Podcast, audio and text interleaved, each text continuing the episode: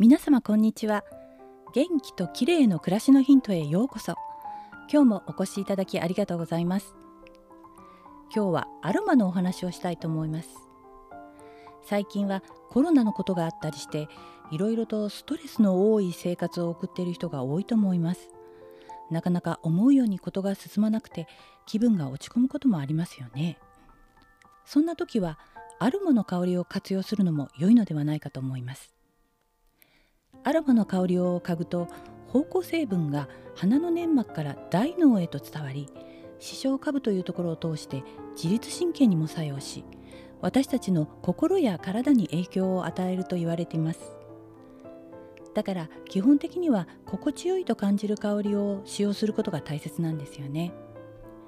ちなみに私が最近よく使う精油はユーカリ、ティーツリーそしてゼラニウムの3つです。ユーカリの葉の精油はとにかくすっきりした香りで気持ちを落ち着かせてくれるような爽快感がいいですよね。ただユーカリは種類にもよりますが刺激が強いので皮膚に塗ったりせずお湯に一滴垂らすなどの方法で香りを楽しむのが良いでしょう。ユーカリの香りを楽しむために私はナリンというスイスのブランドのハーブオイル33プラス7というブレンドオイルを愛用しています。精油とハーブエキスがたくさん配合されているのですがユーカリのとても爽やかな香りがします。そしてティーツリー。ティーツリーもツンとした独特の清涼感のある香りなんですが私は抗菌作用抗ウイルス作用などを期待して今の時期は使用しています。ディフューザーなどを使って空気清浄するのも良いのですが特別な器具がなくてもティッシュに一滴垂らして机の上などに置いておくと仕事をしながら香りを楽しむことができます。疲れた心をリフレッシュさせ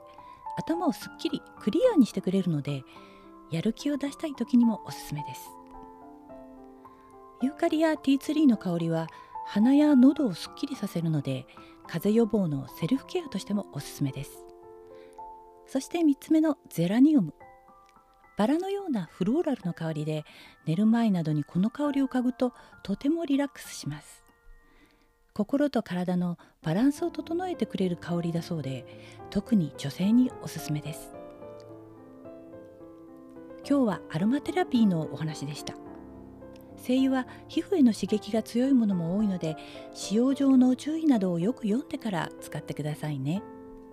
今日も最後までお聴きくださりありがとうございました。またお会いしましょう。友吉ゆき子でした。